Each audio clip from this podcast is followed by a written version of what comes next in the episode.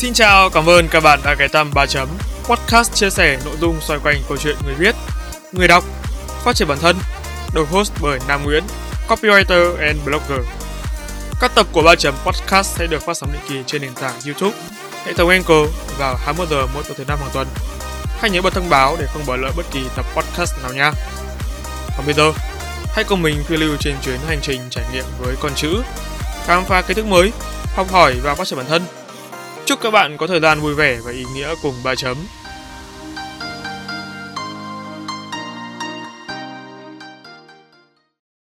Xin chào, chào mừng các bạn đã quay trở lại ba chấm podcast trong tập bonus cuối cùng của mùa thứ sáu. Mùa sáu là mùa có nhiều tập bonus nhất. Tính ra thì có nhiều hơn một lý do để cho cái mùa này có nhiều tập bonus đến thế. Tuy nhiên thì lý do lớn nhất là trong thời gian đầu năm, mà cụ thể là tháng ba, tháng tư, có nhiều ngày lễ.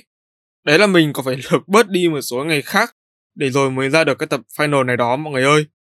Như các bạn đã thấy trên tiêu đề thì hẳn là chủ đề của tập bonus này nó không còn quá xa lạ với nhiều người có đất Việt nữa rồi, và không để mất nhiều thời gian của mọi người hơn nữa.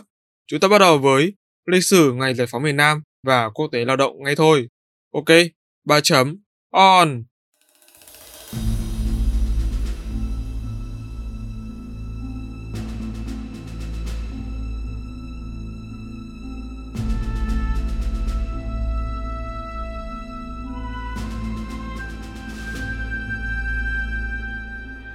Lịch sử ngày giải phóng miền Nam. Cách đây bốn mươi bảy năm, vào mùa xuân năm một nghìn chín trăm bảy mươi lăm, chiến dịch Hồ Chí Minh đã giành chiến thắng lịch sử, tạo ra tiếng vang cực lớn không chỉ trên toàn cõi Đông Dương mà còn cả trên toàn thế giới. Ngày ba mươi tháng tư năm một nghìn chín trăm bảy mươi lăm đã đi vào lịch sử dân tộc như một mốc son chói lọi, đưa Việt Nam bước vào kỷ nguyên mới, kỷ nguyên của độc lập dân tộc và chủ nghĩa xã hội. Theo dòng lịch sử, cuộc kháng chiến chống Mỹ cứu nước của nhân dân ta trải qua gần hai mươi mốt năm là cuộc kháng chiến lâu dài, gian khổ và nhiều thách thức. Đảng và nhân dân ta đã phải đấu trí, đấu sức chống tên đế quốc giàu mạnh và hung bạo nhất trong phe đế quốc. Cuộc kháng chiến này đã trải qua nhiều giai đoạn và đối phó lần lượt với các kế hoạch, chiến lược của đế quốc Mỹ. Giai đoạn từ tháng bảy năm một nghìn chín trăm năm mươi tư đến hết năm một nghìn chín trăm sáu mươi, đấu tranh giữ gìn lực lượng chuyển dần sang thế tiến công, làm thất bại bước đầu phương thức chủ nghĩa thực dân mới của đế quốc Mỹ. Giai đoạn từ đầu năm một nghìn chín trăm sáu mươi mốt đến giữa năm một nghìn chín trăm sáu mươi lăm giữ vững và phát triển thế tiến công, đánh bại chiến lược, chiến tranh đặc biệt của đế quốc Mỹ. Giai đoạn từ giữa năm một nghìn chín trăm sáu mươi lăm đến hết năm một nghìn chín trăm sáu mươi tám, Đảng phát động toàn dân chống Mỹ cứu nước, đánh bại chiến lược, chiến tranh cục bộ của đế quốc Mỹ ở miền Nam, đánh thắng cuộc phá hoại bằng không quân, hải quân lần thứ nhất ở miền Bắc.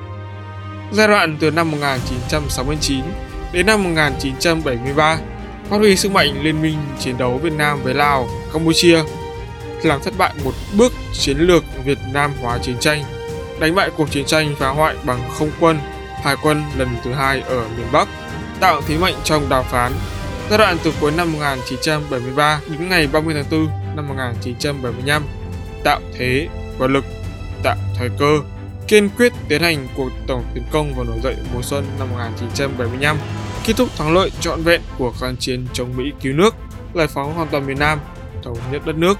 Cuộc tổng tiến công và nổi dậy mùa xuân năm một nghìn chín trăm bảy mươi lăm bắt đầu từ ngày bốn tháng ba bằng ba đòn chiến lược. Đầu tiên là chiến dịch Tây Nguyên mở đầu bằng trận đột phá đánh chiếm Buôn Ma Thuột, giải phóng Tây Nguyên. Chiến dịch giải phóng Huế, Đà Nẵng và chiến dịch Hồ Chí Minh giải phóng Sài Gòn, Gia Định kết thúc vào ngày ba mươi tháng tư qua gần hai tháng chiến đấu với sức mạnh áp đảo về chính trị và quân sự. Quân và dân ta đã giành được toàn thắng, kết thúc hai mươi mốt năm kháng chiến chống đế quốc Mỹ xâm lược. Thắng lợi của nhân dân ta trong cuộc kháng chiến là thành quả vĩ đại nhất của sự nghiệp giải phóng dân tộc, giải phóng xã hội do Đảng ta và Chủ tịch Hồ Chí Minh lãnh đạo, là trang sử hào hùng và trói lọi trên con đường dựng nước và giữ nước mấy ngàn năm của dân tộc ta. Nhân dân ta đánh thắng kẻ thù lớn mạnh và hung hãn nhất của loài người tiến bộ, kết thúc oanh liệt cuộc chiến đấu ba mươi năm giành độc lập tự do, thống nhất cho đất nước, chấm dứt ách thống trị hơn một thế kỷ của chủ nghĩa thực dân cũ và mới trên đất nước ta, đánh dấu bước ngoặt quyết định cho lịch sử dân tộc, đưa đất nước ta bước vào kỷ nguyên độc lập tự do, cả nước đi lên chủ nghĩa xã hội. Và cuối năm một nghìn chín trăm bảy mươi tư, đầu năm một nghìn chín trăm bảy mươi lăm nhận thấy tình hình lực lượng ở miền Nam có sự thay đổi và có lợi cho cách mạng. Bộ Chính trị Trung ương Đảng đã đề ra kế hoạch giải phóng miền Nam trong hai năm một nghìn chín trăm bảy mươi lăm và một nghìn chín trăm bảy mươi sáu. Theo đó, Bộ Chính trị nhấn mạnh năm một nghìn chín trăm bảy mươi lăm là thời cơ. Nếu thời cơ đến vào đầu hoặc cuối năm một nghìn chín trăm bảy mươi lăm thì lập tức giải phóng hoàn toàn miền Nam ngay trong năm, tranh thủ đánh thắng nhanh để đỡ thiệt hại về người và của cho nhân dân, giữ gìn tốt cơ sở kinh tế, công trình văn hóa, giảm bớt sự tàn phá của chiến tranh. Sau chiến thắng của dân ta ở chiến dịch Tây Nguyên, Huế và Đà Nẵng, Bộ Chính trị đã nhận định thời cơ chiến lược đã đến, ta có điều kiện hoàn thành sớm quyết tâm giải phóng miền Nam, đồng thời đưa ra quyết định phải tập trung nhanh nhất lực lượng, binh khí, kỹ thuật và vật chất giải phóng miền Nam ngay trước mùa mưa. Chiến dịch giải phóng Sài Gòn ra định được Bộ đặt tên là Chiến dịch Hồ Chí Minh. Trước khi tấn công giải phóng Sài Gòn, quân ta đã tấn công Xuân Lộc và Phan Rang. Đây là những căn cứ phòng thủ trọng yếu của địch để bảo vệ Sài Gòn từ phía đông. Vào lúc mười bảy giờ ngày hai mươi sáu tháng tư, quân ta đã nổ súng mở đầu chiến dịch. Năm cánh quân của ta đã vượt qua tuyến phòng thủ của địch để tiến vào trung tâm Sài Gòn đánh chiếm các cơ quan đầu não của chúng. mười giờ bốn mươi lăm phút ngày ba mươi tháng tư, xe tăng và bộ binh của ta đã tiến vào Dinh Độc Lập, bắt toàn bộ nội các của Sài Gòn. Dương Văn Minh vừa lên chức tổng thống ngày hai mươi tám tháng tư đã phải tuyên bố đầu hàng quân ta vô điều kiện. Đến mười một giờ ba mươi phút cùng ngày là cờ cách mạng tung bay trên nóc Dinh Độc Lập, báo hiệu sự toàn thắng của chiến dịch Hồ Chí Minh lịch sử. Một số sự kiện ngay sau giải phóng thành công miền Nam Việt Nam. Ở trong nước, tại Hà Nội, sau khi nhận tin Sài Gòn và toàn bộ miền Nam được giải phóng từ Đài Tiếng Nói Giải Phóng, người dân Hà Nội đã đổ ra đường ăn mừng chiến thắng. Đường phố được trang đèn, kết hoa. Đại tướng Võ Nguyên Giáp chỉ thị cho cục tuyên huấn trong Tổng cục Chính trị, điện ngay cho Thông tấn xã Việt Nam và Đài Tiếng Nói Việt Nam để kịp thời truyền tin thắng lợi, đồng thời chuẩn bị viết thông cáo chiến thắng. Lúc mười hai giờ bốn mươi, Đài Tiếng Nói Việt Nam ngừng buổi phát thanh thường lệ, phát đi phát lại dòng tin Chiến dịch Hồ Chí Minh toàn thắng, lẫn vào tiếng loa phóng thanh, tiếng reo hò, hoan hô chiến thắng vang dậy khắp phố phường. Sang ngày mùng một tháng năm, Việt Nam Dân Chủ Cộng Hòa tổ chức lễ mừng chiến thắng vĩ đại tại sân vận động Hàng Đẫy. Tham dự đại lễ có Tổng Bí thư Lê Duẩn và nhân dân thủ đô, có cả phụ nữ và trẻ em. Sau đó, đoàn diễu hành đi qua các con phố của Hà Nội. Tại Sài Gòn, vào trưa ngày ba mươi tháng tư năm một nghìn chín trăm bảy mươi lăm, nhạc sĩ Trịnh Công Sơn lên đài phát thanh Sài Gòn hát bài Nối vòng tay lớn. Bài hát kêu gọi và nói về ước mơ thống nhất dân tộc hai miền Nam Bắc mà ông viết từ năm một nghìn chín trăm sáu mươi tám nhưng chưa từng công bố cho tới thời điểm đó. Nay được công bố để kỷ niệm sự kiện trọng đại mà ông đã mong đợi từ lâu.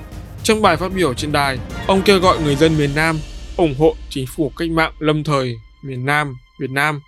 Hôm nay là ngày mơ ước của tất cả chúng ta, ngày mà chúng ta giải phóng hoàn toàn đất nước Việt Nam này. Những điều mơ ước của các bạn bấy lâu là độc lập, tự do và thống nhất thì hôm nay chúng ta đã đạt được tất cả kết quả đó. Hôm nay, các văn nghệ sĩ cách mạng miền Nam Việt Nam, các bạn trẻ và chính phủ cách mạng lâm thời xem những kẻ ra đi là những kẻ phản bội đất nước. Chính phủ cách mạng lâm thời đến đây với thái độ hòa giải tốt đẹp. Chúng ta không có lý do gì để sợ hãi mà ra đi cả. Đây là cơ hội duy nhất và đẹp đẽ nhất để đất nước Việt Nam được thống nhất và độc lập. Đó là những điều chúng ta đã mơ ước suốt mấy chục năm nay. Tôi xin tất cả các bạn thân hữu và cũng như những người chưa quen của tôi, xin ở lại và kết hợp chặt chẽ với Ủy ban Cách mạng lâm thời để góp tiếng nói xây dựng miền Nam Việt Nam này. Tới ngày mười lăm tháng năm, Sài Gòn tổ chức lễ duyệt binh mừng chiến thắng tại quảng trường của Dinh Độc Lập.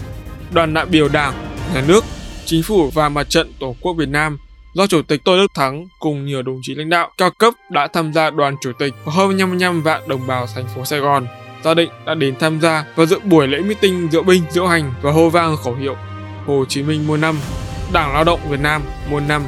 Buổi lễ kéo dài đến mười hai giờ trưa mới kết thúc. Cũng trong ngày mười lăm tháng năm, các nước New Zealand, Anh, Pháp, Ý công nhận chính phủ cách mạng lâm thời miền Nam Việt Nam. Chính phủ Ý đồng ý chuyển giao toàn bộ tài sản của miền Nam Cộng hòa tại Ý cho chính phủ cách mạng lâm thời miền Nam Việt Nam. Thông tấn xã Giải phóng đưa tin Bộ trưởng Bộ Ngoại giao Chính phủ Cách mạng Lâm thời miền Nam Việt Nam, bắt đầu sang Thái Lan để tiếp quản, giao toàn bộ tài sản của miền Nam Cộng Hòa tại Thái Lan. Kể từ ngày mười bảy tháng năm, cảng Sài Gòn trở lại hoạt động bình thường.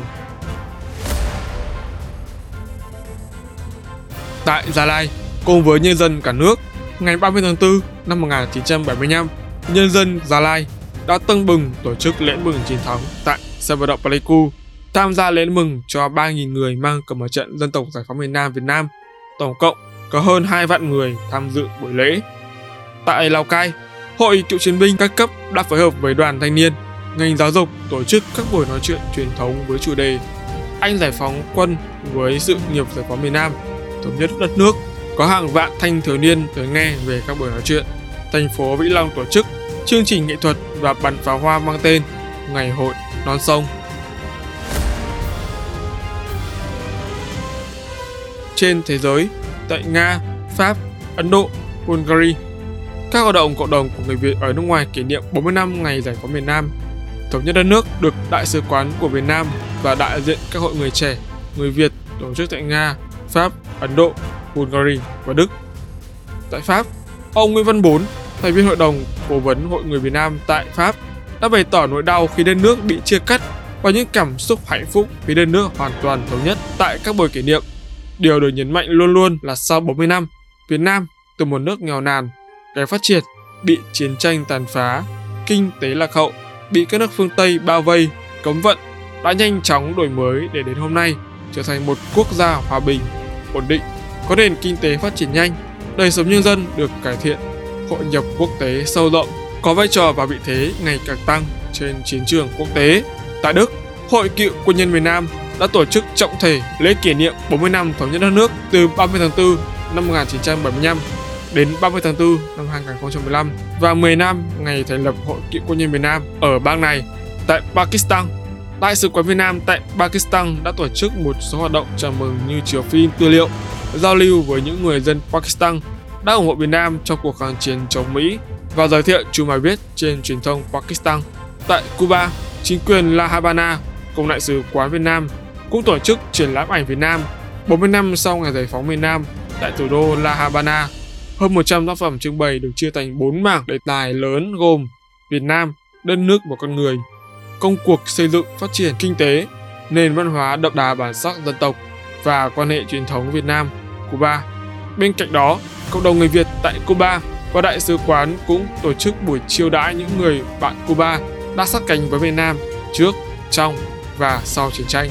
Tại Trung Quốc, Macau, ngày mùng một tháng năm năm hai nghìn không trăm mười lăm, bà con người Việt tại khu hành chính đặc biệt Macau đã tổ chức trọng thể lễ kỷ niệm bốn mươi năm ngày giải phóng hoàn toàn miền Nam, thống nhất đất nước.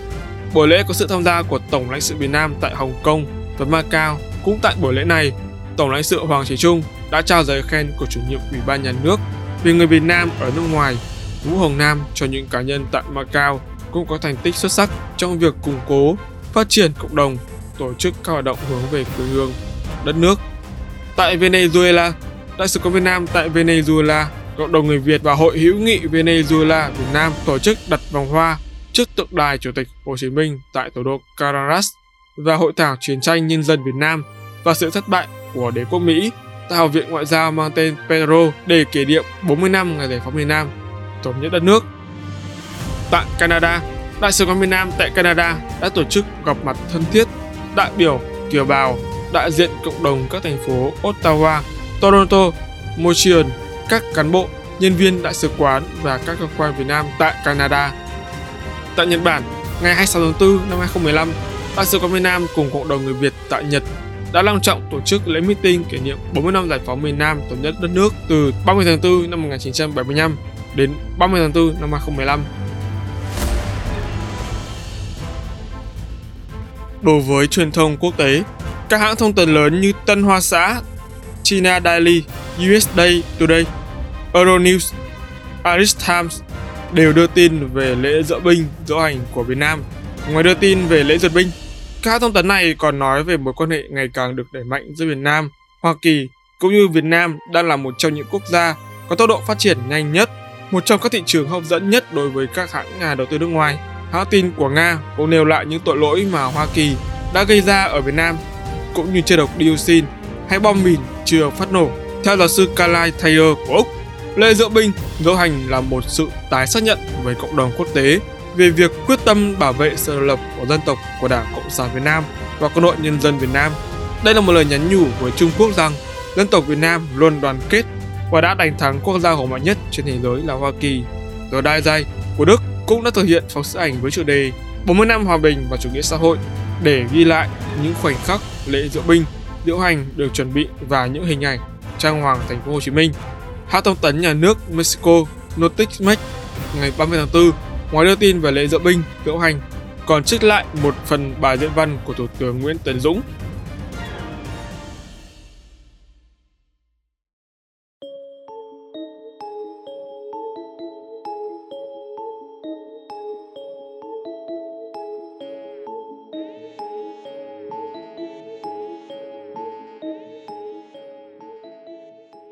Phần hai. Lịch sử Ngày Quốc tế Lao động. Ngay sau khi thành lập Quốc tế một năm một nghìn tám trăm sáu mươi tư, Karl Marx, nhà lý luận chính trị, nhà báo, nhà cách mạng người Đức gốc Do Thái, coi việc rút ngắn thời gian lao động là nhiệm vụ đấu tranh của giai cấp vô sản. Tại Đại hội lần thứ nhất của Quốc tế Cộng sản một họp tại Geneva, Thụy Sĩ, tháng chín năm một nghìn tám trăm sáu mươi sáu, vấn đề đấu tranh cho ngày làm việc tám giờ được coi là nhiệm vụ quan trọng. Khẩu hiệu ngày làm việc tám giờ sớm xuất hiện trong một số nơi của nước Anh, nước có nền công nghiệp phát triển sớm nhất. Yêu sách này dần dần lan rộng sang các nước khác. Do sự kiện công nhân viên chức của Anh di cư sang Mỹ, nên phong trào đòi hỏi làm việc một ngày tám giờ phát triển mạnh nhất ở nước Mỹ tới năm một nghìn tám trăm hai mươi bảy. Hệ quả của việc này kéo theo sự nảy nở phát triển phong trào công đoàn diễn ra ngay sau đó. Năm một nghìn tám trăm sáu mươi tám, giới công quyền Mỹ buộc phải thông qua đạo luật ấn định ngày làm tám giờ trong các cơ quan, xí nghiệp thuộc chính phủ. Nhưng các xí nghiệp tư nhân vẫn giữ ngày làm việc từ mười một đến mười hai giờ. Năm một nghìn tám trăm tám mươi tư, thành phố công nghiệp lớn Chicago, Đại hội Liên đoàn Lao động Mỹ thông qua nghị quyết có nêu rõ, từ ngày một tháng năm năm một nghìn tám trăm tám mươi sáu, ngày lao động của tất cả các công nhân trên thế giới sẽ là tám giờ. Sở dĩ ngày một tháng năm được chọn, bởi đây là ngày bắt đầu một năm kế toán tại hầu hết các nhà máy, xí nghiệp ở Mỹ. Vào ngày này, hợp đồng mới giữa thợ, chủ sẽ được ký. Giới chủ tư bản có thể biết trước quyết định của công nhân mà không kiếm cớ chối từ. Ngày một tháng năm năm một nghìn tám trăm tám mươi sáu, do yêu cầu không được đáp ứng một cách đầy đủ, giới công nhân trên toàn nước Mỹ đã tham gia bãi công nhằm gây áp lực buộc giới chủ thực hiện yêu sách của mình. Đầu tiên là cuộc bãi công tại thành phố Chicago. Ước tính có khoảng bốn mươi nghìn người đã không đến nhà máy. Thay vào đó, họ tổ chức meeting, biểu tình trên thành phố với biểu ngữ: từ hôm nay, không người thợ nào làm việc quá tám giờ một ngày và thực hiện tám giờ làm việc, tám giờ nghỉ ngơi, tám giờ vui chơi. Cuộc đấu tranh lôi cuốn này ngày càng kéo theo nhiều người tham gia. Cũng trong ngày hôm đó, tại các trung tâm công nghiệp khác trên nước Mỹ đã nổ ra năm nghìn cuộc bãi công với ba trăm bốn mươi nghìn công nhân tham gia ở Washington, New York, Baltimore, Boston. Hơn một trăm hai mươi lăm nghìn công nhân giành được quyền ngày chỉ làm tám giờ. Những cuộc biểu tình tại Chicago diễn ra ngày càng quyết liệt. Giới chủ đuổi những công nhân bãi công, thuê người làm ở các thành phố bên cạnh, thuê bọn khiêu khích và cảnh sát đàn áp, phá hoại cuộc đấu tranh của công nhân. Các xung đột xảy ra dữ dội khiến hàng trăm công nhân chết và bị thương. Nhiều thủ lĩnh công đoàn bị bắt. Báo cáo Liên đoàn Lao động Mỹ xác nhận, chưa bao giờ trong lịch sử nước Mỹ có một cuộc nổi dậy mạnh mẽ đến thế, toàn diện cho quần chúng công nghiệp đến như vậy. Ngày hai mươi tháng sáu năm một nghìn tám trăm tám mươi chín, ba năm sau cuộc biểu tình tại Chicago, Quốc tế Cộng sản lần hai họp tại Paris, Pháp. Tại đại hội lần thứ nhất của Quốc tế Cộng sản hai đã quyết định thành lập lấy ngày một tháng năm hàng năm là ngày biểu dương lực lượng và đấu tranh chung của tầng lớp vô sản các nước. Từ đó, ngày một tháng năm trở thành Quốc tế Lao động, ngày đấu tranh của giai cấp công nhân, ngày nghỉ ngơi và biểu dương lực lượng, ngày hội của công nhân và nhân dân lao động trên toàn thế giới. Năm một nghìn chín trăm hai mươi, dưới sự phê chuẩn của Lenin thuộc Liên Xô cũ, là nước đầu tiên cho phép người dân được nghỉ làm việc vào ngày Quốc tế Lao động mùng một tháng năm. Sáng kiến này dần dần được nhiều nước khác trên thế giới tán thành. Tại Việt Nam, sau khi Đảng Cộng sản Đông Dương ra đời năm một nghìn chín trăm ba mươi, giai cấp công nhân Việt Nam đã lấy ngày một tháng năm hàng năm làm ngày đỉnh cao của phong trào đấu tranh chống thực dân, đế quốc, giành độc lập, tự do, dân chủ, giành những quyền lợi kinh tế, xã hội. Trong thời kỳ trước Cách mạng tháng tám, việc kỷ niệm Ngày Quốc tế Lao động mùng một tháng năm phần nhiều được tổ chức bí mật bằng hình thức treo cờ hay là giải truyền đơn. Năm một nghìn chín trăm ba mươi sáu, do thắng lợi của mặt trận Bình dân Pháp và mặt trận Dân chủ ở Đông Dương, Ngày Quốc tế Lao động lần đầu tiên được tổ chức công khai tại Hà Nội, thu hút đông đảo các tầng lớp nhân dân tham gia. Đặc biệt, ngày mùng một tháng năm năm một nghìn chín trăm ba mươi tám, một cuộc biểu tình lớn gồm hàng chục ngàn người đã diễn ra ở khu Đấu Sảo, Hà Nội, với sự tham gia của hai mươi lăm ngành giới bao gồm thợ hỏa xa, thợ in, nông dân, phụ nữ, người cao tuổi, nhà văn, nhà báo, vân vân và vân vân. Đây là cuộc meeting lớn nhất trong thời kỳ vận động dân chủ từ năm một nghìn chín trăm ba mươi sáu đến năm một nghìn chín trăm ba mươi chín, một cuộc biểu dương sức mạnh đoàn kết của nhân dân lao động do Đảng lãnh đạo. Nó đánh dấu một bước trưởng thành vượt bậc về nghệ thuật tổ chức và lãnh đạo của Đảng ta. Ngày nay, Quốc tế Lao động đã trở thành một ngày hội lớn của hai giai cấp công nhân và nhân dân lao động Việt Nam. Đây cũng là ngày biểu thị tình đoàn kết, hữu nghị với giai cấp công nhân và nhân dân lao động trên toàn thế giới, cùng đấu tranh cho thắng lợi của hòa bình, tự do, dân chủ và tiến bộ xã hội. Và đó là toàn bộ lịch sử về ngày giải phóng miền Nam ba mươi tháng tư và Quốc tế Lao động mùng một tháng năm. Cá nhân mình thấy đây là một chủ đề liên quan đến nhiều yếu tố và thành thật, mình khá ngại khi nhắc đến chủ đề này bởi là không có quá nhiều kiến thức. Wow, đây cũng là tập cuối cùng trong mùa sáu rồi, và như thường lệ thì tập đầu tiên của mùa bảy sẽ lên sóng sau hai tuần nữa. Sau tập preview được phát hành tuần sau, bật mí nha, mùa bảy sẽ là một mùa interview podcast đó. Một lần nữa thì chân thành cảm ơn các bạn đã ủng hộ ba chấm cho đến tận thời điểm hiện tại trong suốt sáu mùa vừa qua. Xin chào và hẹn gặp lại các bạn trong những tập sắp tới. Ba chấm off.